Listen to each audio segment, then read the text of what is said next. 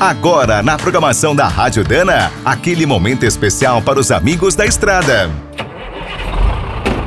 Está começando mais um Minuto do Caminhão.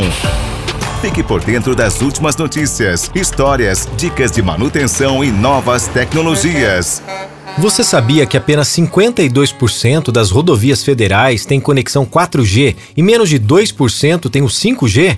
Por isso que o sinal é sempre tão ruim. Para os caminhoneiros e as transportadoras, essa limitação atrapalha os fretes, deixa todos preocupados e ainda facilita a ação dos ladrões. Desde 2021, com o leilão da rede 5G e os novos planos de concessões das estradas, os governos exigiram várias ações e a situação melhorou. As novas tecnologias também ajudaram. Hoje, muitas antenas usam energia solar e sinais dos satélites de baixa órbita, que são mais baratos. Outra estratégia das operadoras é aproveitar nas rodovias as centrais 4G que estão sendo trocadas, conforme o novo 5G avança pelo país. Em Goiás, por exemplo, vão instalar o 4G em mais de 800 quilômetros de BRs até o ano que vem. No Mato Grosso do Sul, serão mais 600 quilômetros. Também existe um grande projeto para melhorar os sinais de telefone e internet nas estradas do norte de São Paulo e interior de Minas. O governo federal espera colocar o 4G em mais de 35 mil quilômetros de rodovias federais até 2026, inclusive na complicada região norte. O 5G vai demorar um pouco mais. A meta é levar o novo sinal a todos os 5.570 municípios e mais de 1.300 distritos brasileiros até 2029.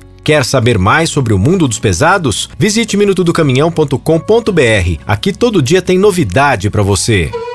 O Minuto do Caminhão é um oferecimento de Spicer, Álvaros e Victor Hines. Na hora da manutenção, fique com a qualidade e segurança dessa trinca de ases em componentes para transmissão, suspensão, direção e motor.